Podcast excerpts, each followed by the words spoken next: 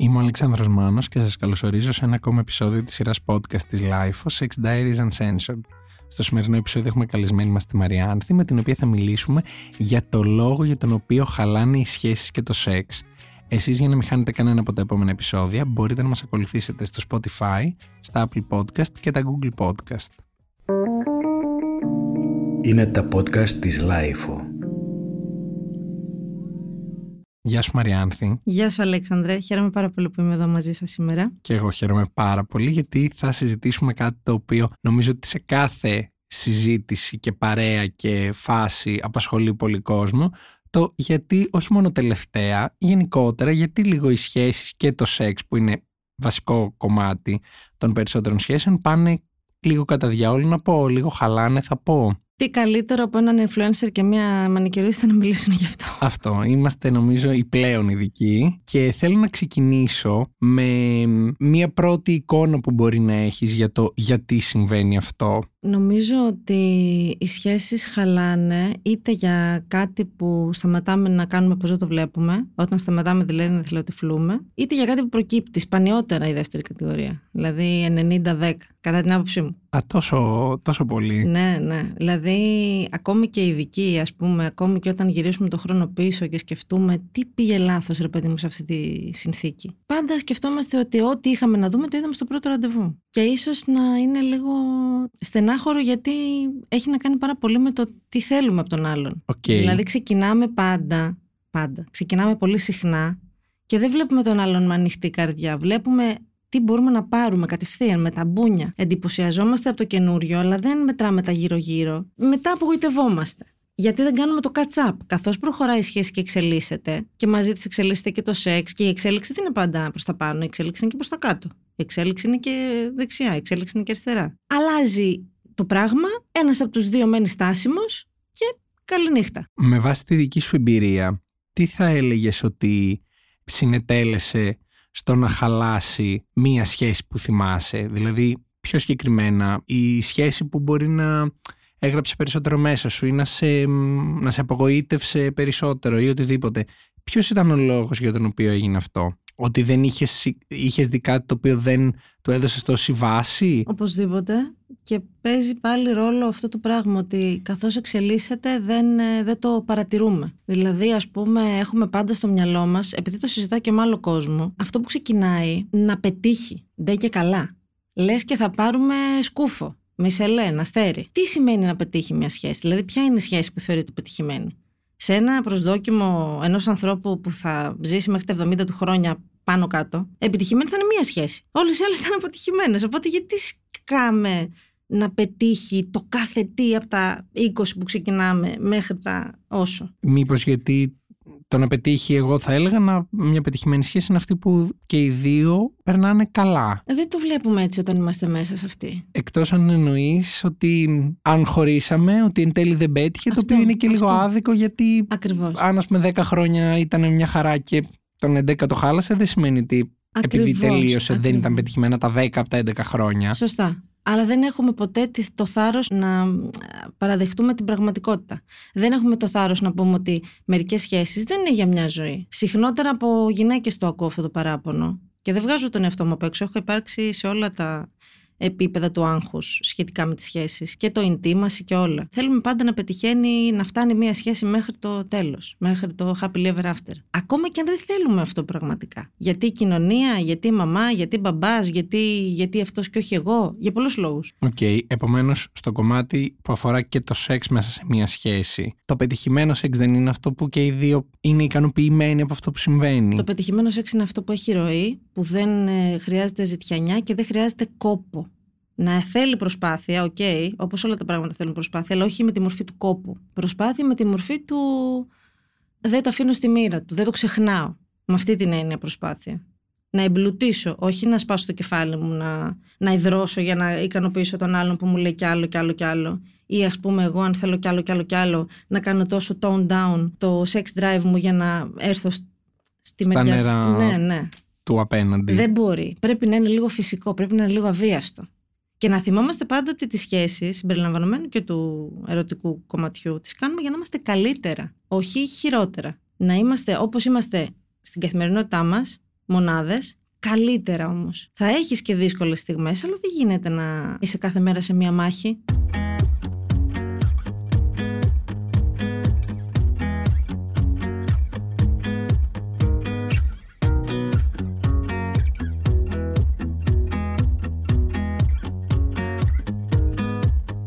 Είπε μια λέξη πριν, τη λέξη προσπάθεια, και σκέφτομαι ότι από ό,τι βλέπω, πολλοί κόσμος γύρω μου δεν δείχνει να προσπαθεί και ιδιαίτερα για να φροντίσει τη σχέση του, το σεξ, τη σχέση του κτλ.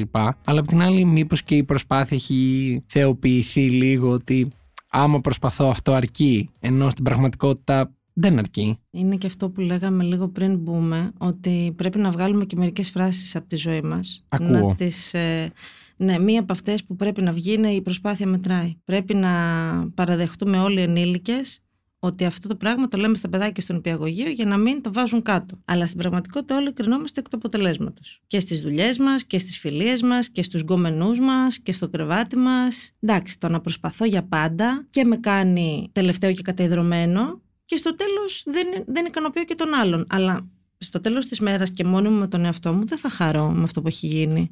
Δεν θα μ' αρέσει δηλαδή να προσπαθώ, να προσπαθώ και πάντα να μην φτάνω. Οπότε η προσπάθεια από μόνη της δεν λέει κάτι.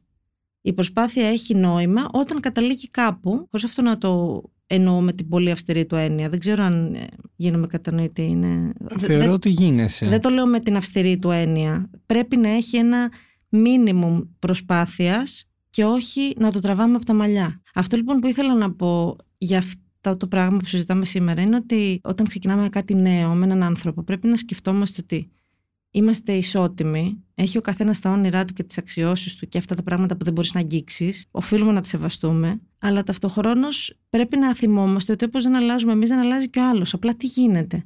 Επειδή μπορεί τα ετερόνυμα να έλκονται, αλλά τελικά τα ομόνυμα ταιριάζουν. Εγώ αυτό βλέπω.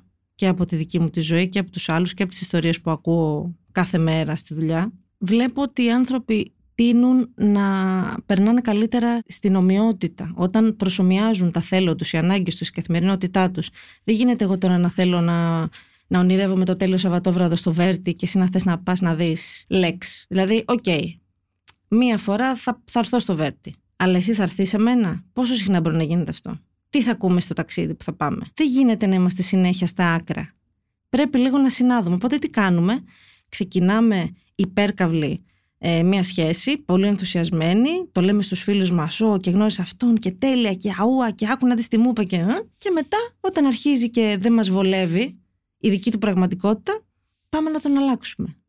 Και τι ακούω εγώ και τρελαίνομαι. Έδωσα μια ευκαιρία. Μπορώ να τρελαθώ με αυτό, έτσι. Άλλη μια φράση που πρέπει να βγει από το λεξιλόγιο. Ναι.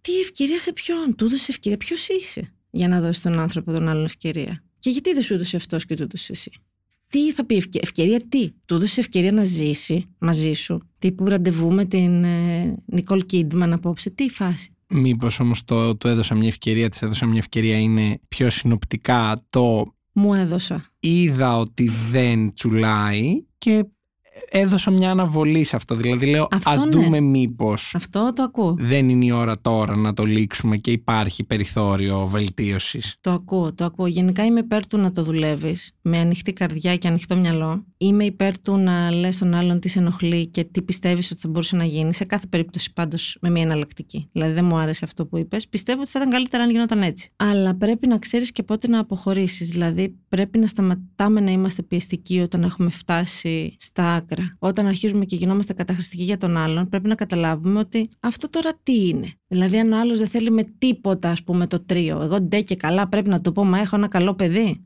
Αφού δεν θέλει. Αφού του το λες και ασπρίζει, είπα εγώ τώρα. Ναι. Πες του κάτι άλλο. Να δούμε αυτή την ταινία. Πες του να, να φορέσουμε κοκκινοσκουφίτσα και λίγο. Μην του λες αυτό που τον έχει τρελάνει. Μην προσπαθεί συνέχεια να τον αλλάξεις. Ναι. Δες λίγο που σε παίρνει, βολιδοσκόπησε την κατάσταση και βγάλε το καλύτερο που μπορείς. Και αν σταματήσει να σε κάνει να νιώθεις βασιλιάς και σε βάζει στη, στο μενταλιτέ του εργάτη, είναι η ώρα να αρχίσεις να σκέφτεσαι ότι, όχι ότι απέτυχε, ότι μέχρι εδώ ήταν ενδεχομένως. Και it's okay. Ότι δεν προχωράει άλλο. Ναι. Βέβαια, στο σημείο αυτό να πω γιατί έχουμε κάνει αρκετές φορές αυτή την κουβέντα σε διάφορα επεισόδια εδώ στο podcast, ότι κάπως και το ότι στο σεξουαλικό κομμάτι δεν έχουμε μάθει να νιώθουμε άνετα να εκφράσουμε αυτό ακριβώς που θέλουμε, ακόμα κι αν η απάντηση από την άλλη μεριά είναι ότι εμένα αυτό δεν με ενδιαφέρει. Νομίζω ότι είναι ένα εξίσου μεγάλο θέμα, δηλαδή πολλές φορές οι σχέσεις ε, αποτυγχάνουν στα μάτια κάποιον επειδή ο άλλος δεν έχει ανοιχτά αυτιά Ξέρω εγώ, εν τέλει θέλει κάτι άλλο στο σεξ, μπορεί να πήγε να το βρει κάπου αλλού κτλ. Αν όμως εξ αρχής ήμασταν ειλικρινείς στο τι θέλουμε και λέγαμε Εμένα μου αρέσει να κάνω κάθε μέρα τρίο μαζί σου. Ο άλλος μπορεί να μην το δεχτεί, αλλά του το είπαμε και δεν το δέχτηκε ή εξ αρχής κρατάγαμε πράγματα που δεν λέγαμε και προφανώς αυτό κάποια στιγμή θα στα σκάσει και θα πεις Εννοείται. Τι κάνω εγώ σε αυτή τη σχέση με αυτό το σεξ; Εννοείται πως θα βρεθείς αντιμέτωπος με την αλήθεια. Η αλήθεια θα σε βρει όπου και να είσαι. Εσύ δηλαδή θες να μου πεις τώρα ότι όλοι οι άνθρωποι που έχεις συναντήσει στη ζωή σου ήταν απολύτως ειλικρινεί με αυτά που ακούγανε και λέγανε. Δεν υπήρξε άνθρωπος που να σου πει Δεν μ' αρέσουν οι φακές και έτρωγε φακές στα κρυφά, ας πούμε, ό,τι και αν συμβαίνει αυτό. Όχι, σίγουρα έχει υπάρξει. Α, γιατί εγώ όταν ήμουν στο δεύτερο έτος, είχα ένα αγόρι, το οποίο το συνάντησα πριν από δύο εβδομάδες σε ένα μαγαζί που πήγα σε κάτι γενέθλια και μου λέει: Με ξέρεις, αν σε λένε Μαριάνθη, με ξέρεις. Λέω τι, από τότε που ήμουν αγόρι, μου λέει: Έχουμε συνδεθεί ερωτικά. Το αγόρι αυτό λοιπόν, όταν εγώ είχα σχέση μαζί του στο πανεπιστήμιο, ήξερα πάρα πολύ. Ήταν πολύ ξεκάθαρο για μένα ότι ήταν γκέι. Παρ' όλα αυτά ήμουνα σε σχέση μαζί του. Αλλά εντάξει, ήμουνα δεύτερο έτος. Δεν έγραφε και το κοντέρ, ας πούμε. Ήταν πολύ ωραία όλα. Περνάγαμε τέλεια, γελούσαμε. Ερωτικά ήμασταν τέλεια. Ξαναλέω, ήμουνα 21. Δεν με ενδιέφερε, αλλά δεν είχα καμία αμφιβολία. Και ο άνθρωπος τώρα είναι στη φυλομετάβαση. Δηλαδή, δεν λέμε την αλήθεια με το στόμα. Τη λέμε όμως με τις πράξεις. Δεν χωράει αμφιβολία αυτό. Οπότε, αντί να αμφισβητούμε αυτό που βλέπουμε, καλύτερα να αμφισβητούμε αυτό που πιστεύουμε ότι είναι ψέμα. Θα πω εγώ. Ok. Okay. Δηλαδή τώρα πρέπει εγώ να ρωτήσω κάποιον αν σε αρέσουν τα αγόρια ή τα κορίτσια. Αυτό το βλέπω. Τη μουσική ακούει, βλέπω τι φοράει και δεν το κρίνω με... Αρνητικά. Όχι, σε καμία των περιπτώσεων. Αλλά γιατί να το ρωτήσω, είναι περιττό. Γιατί να τον φέρω σε δύσκολη θέση. Αυτό το πράγμα που δεν παραδέχεται ο άλλος είναι αυτό που τον φοβίζει. Αυτό που το πει μάνα του, κοίτα μην τυχόν και γίνει δικητάγκα. Κοίτα μην τυχόν και πεις ε, αυτό. Κοίτα μην τυχόν και εκείνο. Γεμίσαμε πούστιδε, θα πει ο άλλος. Θα ακούσει τον πατέρα του να λέει αυτό. Πώς μετά να σου πει εσένα ότι θέλω το φίλο σου, τον Άλεξ, να έρθει στο κρεβάτι μας.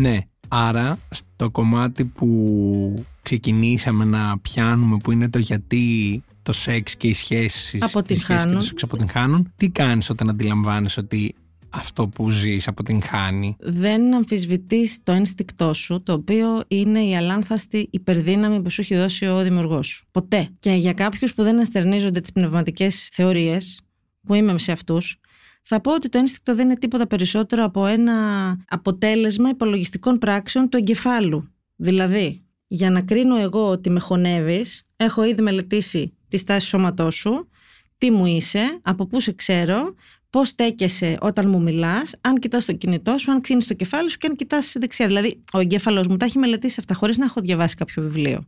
Οπότε είμαι σε θέση να ξέρω, ακόμα και αν δεν γνωρίζω την ψυχολογία, δεν ξέρω τι, και αν δεν έχω διαβάσει όλο το Χόρχε Μπουκάι, είμαι σε φάση, είμαι σε θέση μάλλον να εκτιμήσω τα συναισθήματά σου απέναντί μου. Με την ίδια λογική είμαι σε θέση να εκτιμήσω. Το αν αυτό που έχουμε λειτουργεί. Με, μπράβο, με την έννοια του estimate, όχι του appreciate. Να εκτιμήσω, να, να καταλάβω. Αν με παίρνει να, με παίρνει να προχωρήσω.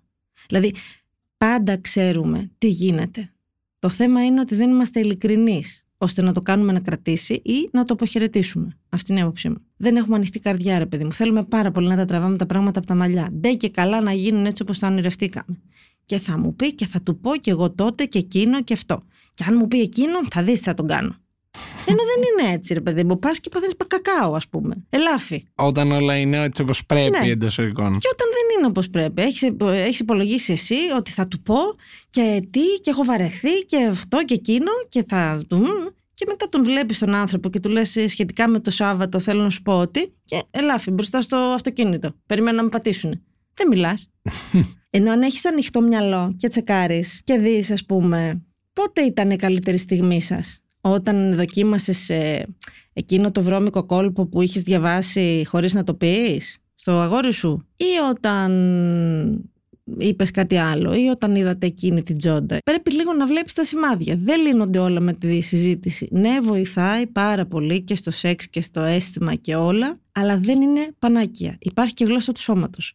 Και υπάρχει και η αλήθεια και την ξέρουμε όλοι. Στο κομμάτι της συζήτησης που αναφέρεις, επειδή είναι κάτι το οποίο με αφορά πάρα πολύ, γιατί θέλω Εννοείται. αυτό που με προβληματίζει να το συζητήσω. Εννοείται. Μυρμήγκια, Αλεξανδρέ μου, μυρμήγκια στον κόλλο μας. Είναι αυτά, εννοείται. Και σε μένα τα ίδια. Θεωρώ ότι πολλοί κόσμος γύρω μας δεν συζητάει Δηλαδή υπάρχουν και το άλλο άκρο, το πιστεύω ότι με τη συζήτηση μπορώ να λύσω τα πάντα, που όντως δεν λύνονται όλα. Όχι, ούτε τα κοάλα, ούτε τα πάντα, όχι. Ναι. Υπάρχουν κάποια πράγματα που λέγονται, αλλά δεν είναι τα πάντα, σίγουρα. Απλά τις περισσότερες φορές βλέπεις ότι επειδή ίσως και καθυστερεί μια κουβέντα ή λέμε ας μην την κάνω τώρα γιατί αυτό, ας μην την κάνω τώρα γιατί εκείνο, καταλήγει ένα πρόβλημα ή κάτι που δεν βοηθάει τη σχέση να προχωρήσει να έχει γίνει τόσο τεράστιο απλά γιατί δεν συζητήθηκε εξ αρχής. Δηλαδή, ή μπορεί να συζητηθεί και να καταλάβεις ότι και ο άλλος το έχει στο μυαλό του, απλά εσύ δεν, το, δεν φτάνει σε σένα. Δηλαδή, πολλές φορές το κομμάτι της σχέσης μπορεί να πεις: Ξέρεις τι, δεν μου αρέσει αυτό, και να σου πει άλλο: Έχεις δίκιο, το βλέπω κι εγώ, αλλά, αλλά τι θα κάνουμε. Αλλά, αλλά μέχρι να το πεις, αλλά,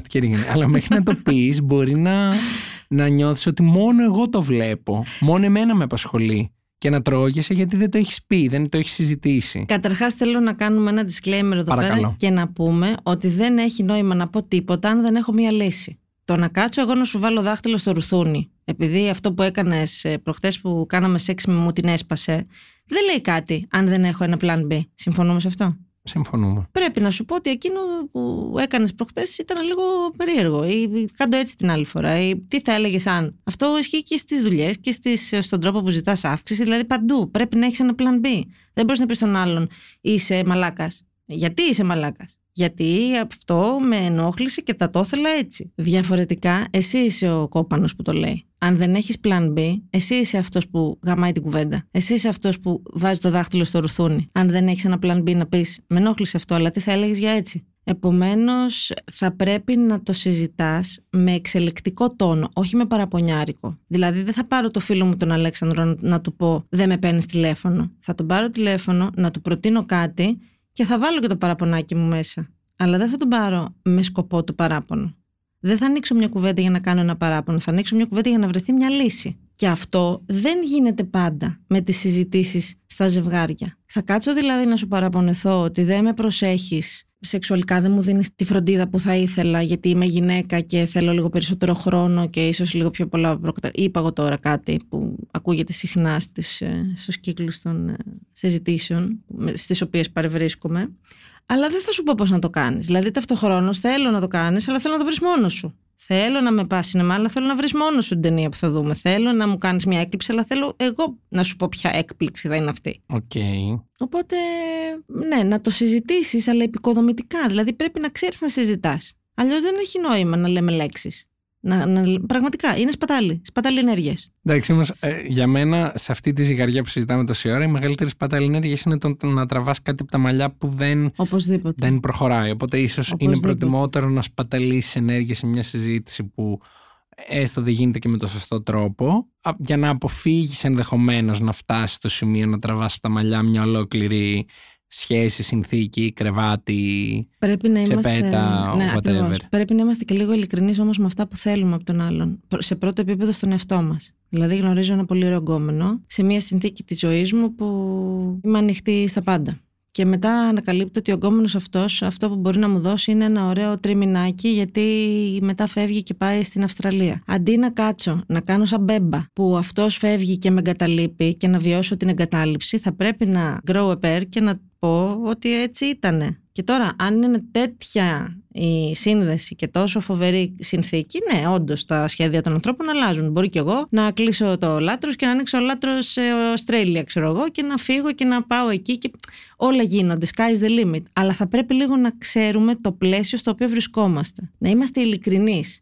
Να μην κλαίμε κάθε εγκόμενο σαν να ήταν ο σύζυγός μας. Να του δίνουμε το κομμάτι του θρήνου που του πρέπει. Δηλαδή αλλιώς θα κλάψω ένα γκόμενο που γνώρισα στην Κέρκυρα για τρεις μέρες που ζήσαμε ένα τριήμερο υπέροχο και αλλιώς θα κλάψω μια σχέση δύο ετών που περιείχε και συμβιωτικό κομμάτι. Να μην τα τραβάμε όλα ανεφόρο, να είμαστε λίγο ειλικρινείς με τον εαυτό μας. Πώς βγαίνει ένα γόρι με ένα κορίτσι και λέει δεν είμαι σε φάση για σχέση και τι εννοεί όταν ήμουν μικρή. Πίστευα ότι αυτό το, και, και το άκουγα αυτό το πράγμα σε ραντεβού τύπου Tinder και τέτοια νόμιζα, γινόμουν έξαλλη και πίστευα ότι αυτό το πράγμα είναι πάρα πολύ καταχρηστικό και πώς τολμάει ο μαλάκας και μου λέει.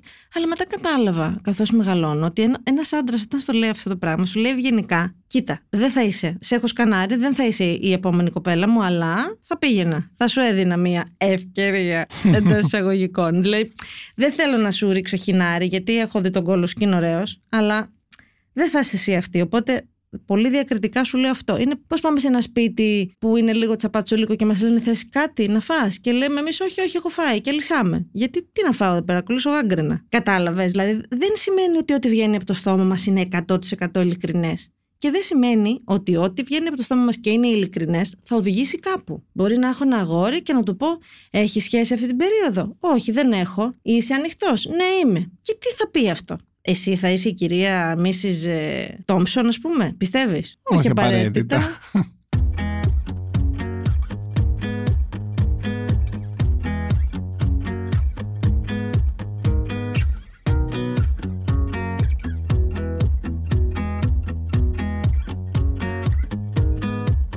Είπες όμως κάτι, μια λέξη που μου έκανε ένα trigger, που ήταν το, η σχέση με συμβίωση που έχει μεσολαβήσει τουλάχιστον και κάποια συμβίωση έχει προκύψει.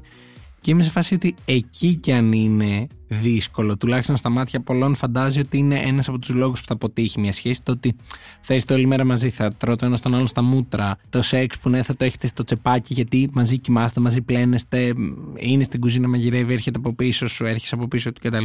Θα βάλω τα κλάματα τώρα. Εμένα αυτές οι εικόνες μου φέρνουν μια οικειότητα που αγαπώ και δεν ε, καθόλου πλήξη. Δηλαδή, αν το λες για να δεν κατηγορώ ότι αυτό μπορεί να οδηγήσει στην πλήξη. Απλά λέω ότι πολλοί κόσμος λέει ότι ε, η ρουτίνα αυτή που φέρνει μία συμβίωση ε, μπορεί να περάσει από το σεξ που οκ, το ακούω μέχρι την ίδια τη σχέση και να είναι λόγος να αποτύχει η σχέση και όχι να πετύχει.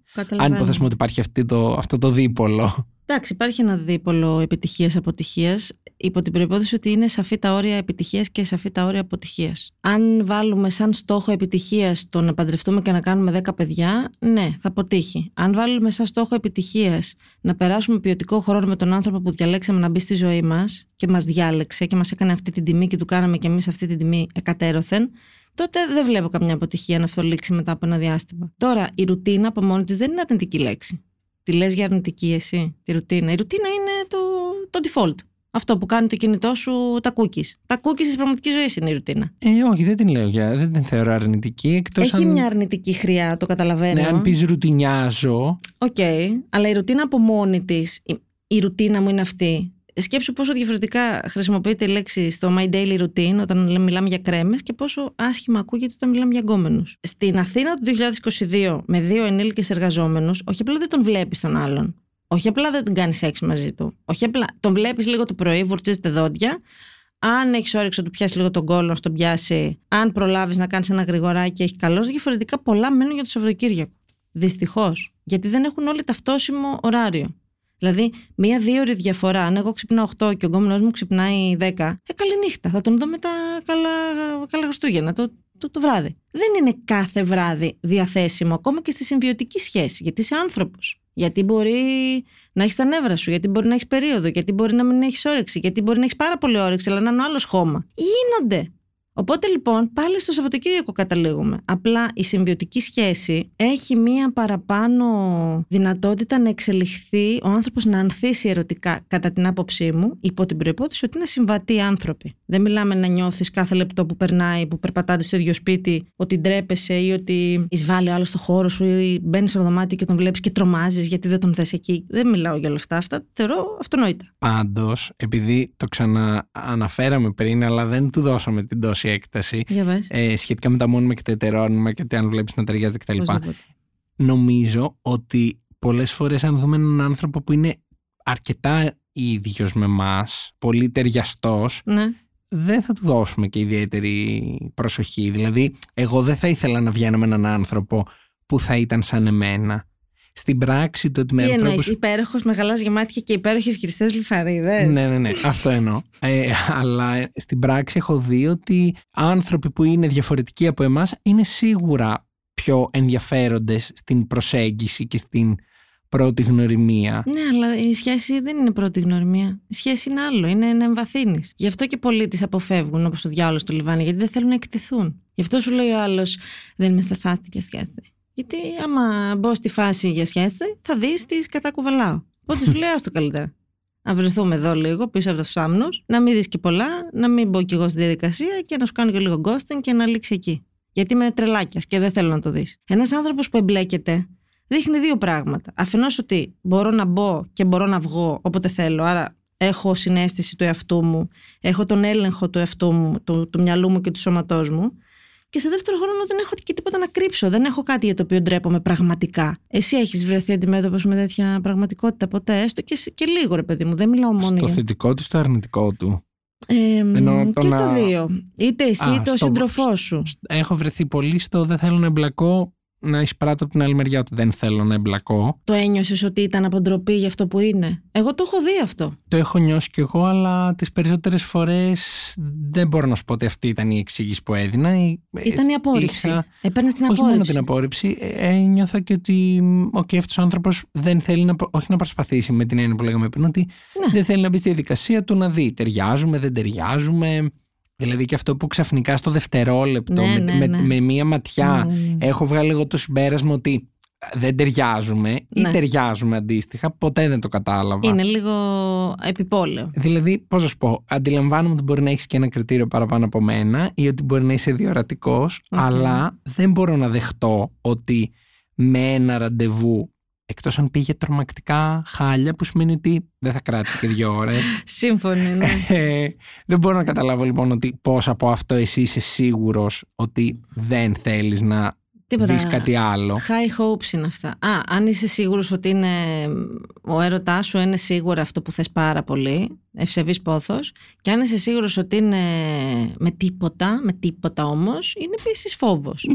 Φαντάσου πόσο άρρωστο είναι να βγεις ένα ραντεβού και να σου πει ο άλλος, άκου να δεις, ό,τι και να γίνει να ξέρεις ότι εγώ θέλω σχέση. Τρέλα. Θα φύγεις. Τρέχω. Αν έχεις μυαλό, θα φύγεις. Είναι εξίσου άρρωστο λοιπόν να σου πει ο άλλος, κοίτα να δεις, εγώ δεν θέλω σχέση. Είναι τρέλα. Αλλά τώρα όμως που ξέρουμε τι σημαίνει δεν θέλω σχέση, δεν το φοβόμαστε. Τώρα εκτιμάμε την ευγένεια. Δεν είναι ειλικρίνεια αυτό, είναι ευγένεια. Είναι σε έχω τσεκάρει, δεν είσαι εσύ η επόμενη ή ο επόμενος. Παρ' όλα αυτά, στον έδινα. Έμπαινα. Μπράβο. OK. Okay.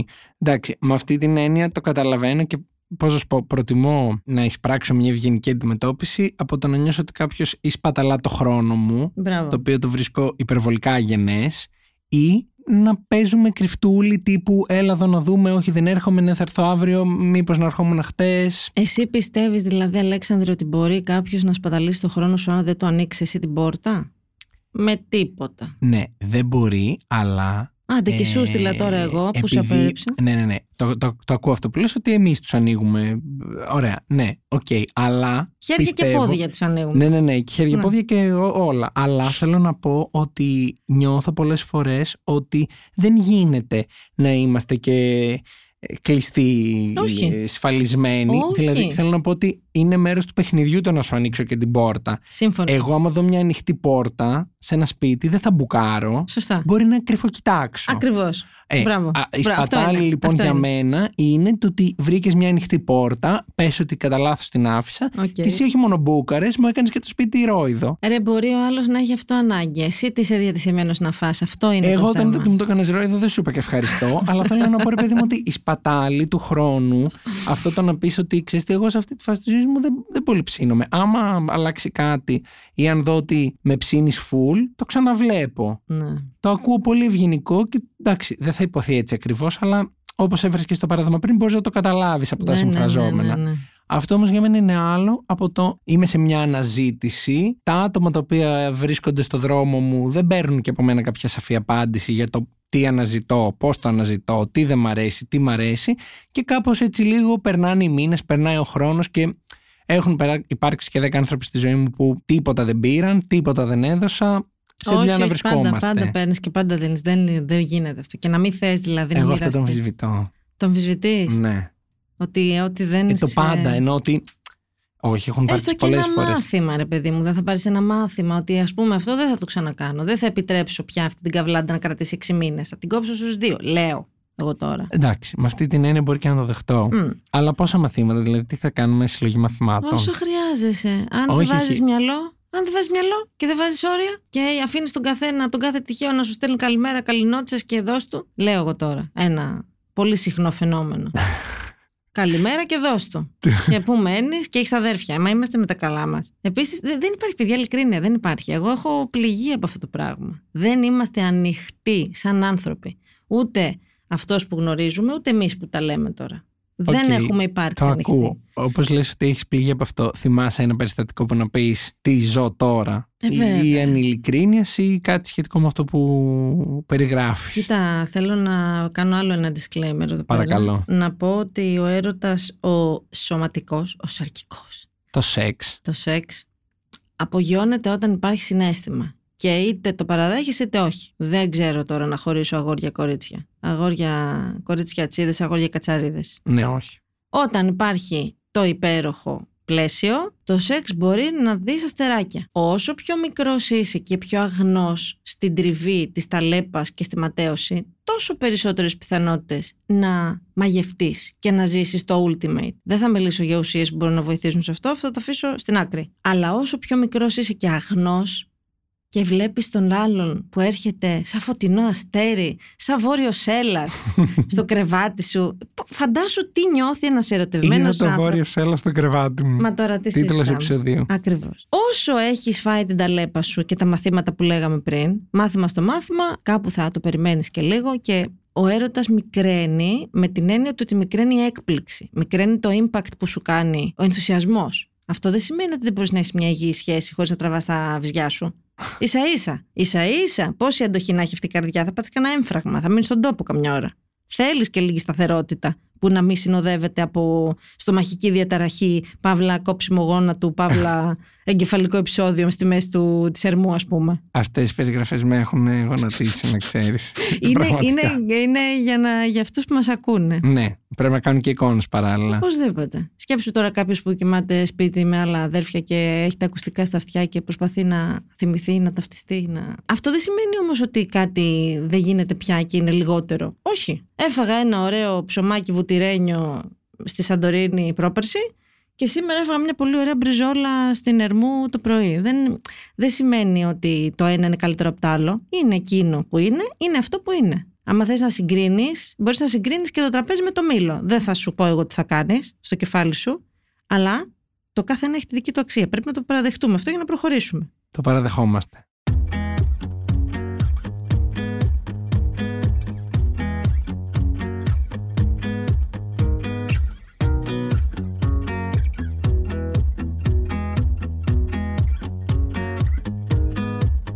Και πρέπει να σταματήσουμε να, λαμ- να λαμβάνουμε το τέλος μιας σχέσης ως απόρριψη, παιδιά. Αυτό θέλω να το δώσω ως μήνυμα, ως κάτι που με έχει τυραννίσει τρομερά. Δώσ' το. Δεν μπορούσα... Έχεις, έχει τυραννίσει τύπου από τον εαυτό σου προς εσένα ή από τους άλλους από προς τους εσένα; άλλους προς εμένα ήταν μια σκέψη την οποία δεν μπορούσα με τίποτα να χωνέψω. Οκ. Με τίποτα. Δεν μπορούσα να σκεφτώ. Επειδή είχα στο μυαλό μου αυτή την άρρωστη εικόνα του πετυχαίνει η σχέση, δεν μπορούσα με τίποτα, με τίποτα να καταλάβω γιατί αποτυγχα... Δηλαδή τα βίωνα όλα ως αποτυχία, όχι ως- ως ασυμβατότητα. Δηλαδή πες ότι σε ένα διάστημα Γενάρη με Γενάρη είχα βγει με πέντε ανθρώπους. Από τους πέντε ο ένας θα μου άρεσε, οι δύο ήταν τίποτα, με τους δύο θα είχα κοιμηθεί και με τον τρίτο θα είχα ερωτευτεί. Κατάλαβες τώρα για να σου δώσω το πλαίσιο. Οκ.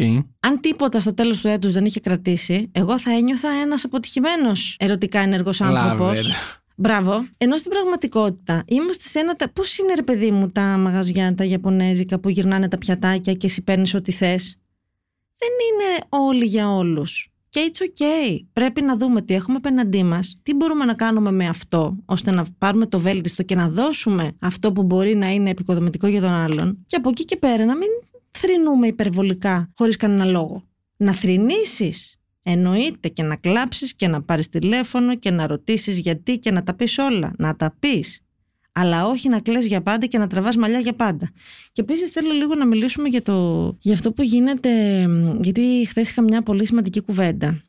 για, στα πλαίσια του γιατί χαλάνε σχέσεις και γιατί χαλάει το σεξ, είχα βγει με ένα φίλο, ο οποίος ε, είναι γύρω στα 40, late 40 τέλος πάντων, και χώρισε με τη γυναίκα του, έχουν και δύο παιδάκια, χώρισε με τη γυναίκα του πριν από τρία χρόνια. Και μου λέει, του λέω πώς έγινε ρε εσύ Χρήστο ας πούμε και τι χάλασε. Γιατί ήξερα ότι θα έχω και λίγο για εδώ. Έκανες την έρευνα σου, πολύ μου αρέσουν αυτά που έρχεσαι έτοιμη.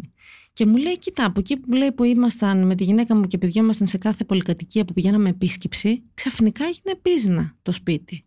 Και του λέω, συγγνώμη, δηλαδή από τότε που κάνατε παιδιά, δεν πηγιώσασταν πια σε πολυκατοικίες. Όχι, μου λέει, γιατί η φάση ήταν κράτα τα παιδιά να μπω για μπάνιο, κοίμησε τα παιδιά να κάνω το άλλο και κάπου χαθήκανε. Και λέω εγώ τώρα, πόσο εφικτό είναι να γίνει αυτό; Δεν ξέρω. Αλλά στα πλαίσια που είναι, ας το κάνουμε λίγο. Πόσο εφικτό είναι εννοείς να, να το κρατήσεις. Όχι, ναι. να το κρατήσεις. Γιατί να χαθεί το ξέρουμε όλοι. Λίγο να κλείσεις τα μάτια. Λίγο να κλείσεις τα μάτια στον καναπέ όσο περιμένεις τον άλλο να ετοιμαστεί. Άμα δεν θες και πολύ να πας εκεί που πάτε, καλή νύχτα. Εννοείται. Σε κοιμήθηκες, σε έχει σκεπάσει ο άλλος και έχει βγει μόνος του. Ή αυτό το πράγμα που παθαίνουν οι άντρες όταν κάνουν μωρά. Οι γυναίκες τους παθαίνουν μαντόνα. Από εκεί που γινόταν το ξεφτιλικιού το κάγκελο μετά Παναγία. Η γυναίκα μου είναι Παναγία. Ναι, φοβερό. Εντάξει, νομίζω έχει να κάνει με το τι εικόνα έχεις στο μυαλό σου για τον άλλον, αλλά χωρίς να βάζεις μέσα τον άλλον. Δηλαδή είναι μια δική σου εικόνα. Ακριβώς. Επομένως που καταλήγουμε στο ότι η απώλεια της κάβλας είναι και λίγο δικό μας θέμα. Πώς θα το διαχειριστούμε; Είναι και λίγο θέμα μυαλού. Δηλαδή, αν θες να πετύχει με τον άλλον, ίσως να είναι και λίγο στο δικό σου χέρι. Εντάξει, απλά θα πω εγώ τώρα αυτή τη στιγμή, διότι δεν μπορώ να μην το πω, ότι το ακούω, αλλά επειδή είμαστε δύο χέρια, δηλαδή τέσσερα, και ένα χέρι μόνο του δεν μπορεί να κάνει θαύματα. Σωστά μιλάς. Προφανώς δεν μπορεί να περιμένεις να στο φέρεις στο πιάτο έτοιμο, υπερτέλειο και όχι, λαχταριστό όχι, δεν λέω αυτό, απαραίτητα. Σε καμία περίπτωση. Αλλά νομίζω ότι για μένα και οι δύο δεν έβαλαν το χέρι τους ή ο ένας το έβαζε και ο άλλος το έβγαζε. Mm. Δεν, δεν μπορώ να ρίξω σε αυτή την μερίδιο ευθύνης μόνο στον έναν, ακόμα και αν ο ένας είναι ο απέναντι, που τη βολικό να ρίξει όλη την ευθύνη στον απέναντι. Σε αυτή την περίπτωση θα επανέλθω πάλι σε αυτό που είπα στην αρχή, ότι θα πρέπει να αντιμετωπίζουμε τα προβλήματα τα, τα σχεσιακά και σεξουαλικά και συναισθηματικά με ανοιχτή καρδιά, να μην ξεχνάμε ποιος είναι ο απέναντι. Δεν γίνεται να από εκεί που ήταν το αντικείμενο της κάβλα ο απέναντί μας να είναι ξαφνικά ε, ο δέκτης της πέτρας δεν γίνεται να, να περάσεις το μίσος επειδή σταμάτησε να σε ικανοποιεί, επειδή δεν σου δίνει σημασία.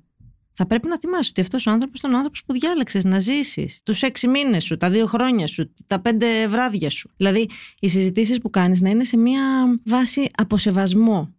Να ξέρεις που πας. Να ξέρεις ότι έχεις έναν άνθρωπο απέναντί σου, ο οποίος μπορεί να έχει μια δύσκολη μέρα, ο οποίος μπορεί να σε έχει ξεπεράσει, αλλά να μην θέλει να το πει ο οποίος μπορεί να είναι γκέι και να μην θέλει να το πει. Μην τον ξεφτιλίζει. Άκου τι έχει να σου πει και δώσ' του το πλαίσιο, αν θέλει να φύγει, να το κάνει όσο και αν σε πονάει. Γιατί αν ένας το έχει καταλάβει το θέμα που πηγαίνει, ίσως θα πρέπει να βοηθήσει να βρεθεί η άκρη. Δεν γίνεται να είσαι σε μια σχέση και να είσαι σε εμπόλεμη ζώνη. Δεν βγαίνει πουθενά ή θα λυθεί ή θα κοπεί. Βασισμένο σε πραγματικά γεγονότα. Σωστά. Έβγαλε ο άλλος το ξύφος, του έδωσε και κατάλαβε το κόρη μου. Λίγο πριν κλείσουμε, θέλω να σε ρωτήσω, διότι είμαστε και επικοδομητικό podcast. Ποιο είναι το επιμήθειο των όσων συζητήσαμε σήμερα και κάτι που θα ήθελες να πεις σε αυτούς που μας ακούνε; Αν μπορούσα να, να τα πω όλα σε μια φράση θα ήταν να είμαστε ειλικρινείς με τον εαυτό μας σε πρώτο πλαίσιο, να, να, να βάζουμε τον εαυτό μας πρώτο στη λίστα των ανθρώπων που δεν πρέπει να χάνουν το χρόνο τους και σε δεύτερο χρόνο το σύντροφό μας. Δηλαδή αν εγώ είμαι ειλικρινής με τον εαυτό μου και ξέρω περίπου τι θέλω ή περίπου τι δεν θέλω, δεν θα τον τυραννίσω και τον άλλον. Δεν θα το τραβήξω από τα μαλλιά. Θα του πω το παραπονό μου, θα τον ακούσω με σεβασμό και από εκεί και πέρα θα αποφασίσουμε αν μπορούμε και θέλουμε να συνεχίσουμε. Αν μπορούμε και θέλουμε να βελτιώσουμε την ποιότητα, την ερωτική, σε συναισθηματικό και σεξουαλικό επίπεδο. Αλλά θα πρέπει να είμαστε ειλικρινείς. Δεν γίνεται να ρωτάμε και να λέμε ψέματα. Ή να μην ρωτάμε και να τα αφήνουμε να τρέχει. Και να τα λέμε στους φίλους μας, αλλά όχι στον άνθρωπο που μένουμε μαζί. Δεν γίνεται. Πρέπει να είμαστε real. Μαριάνθη, σε ευχαριστώ πάρα πολύ για αυτή την ενδιαφέρουσα η κουβέντα. Η χαρά ήταν όλη δική μου. Και εύχομαι και ελπίζω να έμεινε κάτι από αυτό το podcast και να έχουμε μία λιγότερη απορία πλέον στο γιατί δεν πετυχαίνουν οι σχέσεις ή τι φταίει και χαλάνε οι σχέσεις. Νομίζω οι υψηλές προσδοκίες αυτό.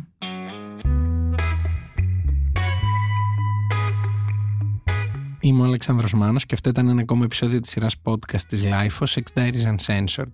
Στο σημερινό επεισόδιο είχαμε καλεσμένη μας τη Μαριάνθη με την οποία μιλήσαμε για τους λόγους, τελικά είναι πολλοί, για τους οποίους αποτυγχάνουν οι σχέσεις και το σεξ. Εσείς για να μην χάνετε κανένα από τα επόμενα επεισόδια μπορείτε να μας ακολουθήσετε στο Spotify, στα Apple Podcast και τα Google Podcast και αν έχετε κάποια ενδιαφέρουσα ιστορία να μοιραστείτε μαζί μας μπορείτε να μας στείλετε ένα email στο podcast.lifo.gr με την ένδειξη για το Sex Diaries Uncensored.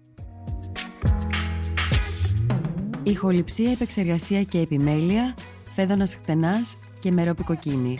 Ήταν μια παραγωγή της Lifeo. Είναι τα podcast της Lifeo.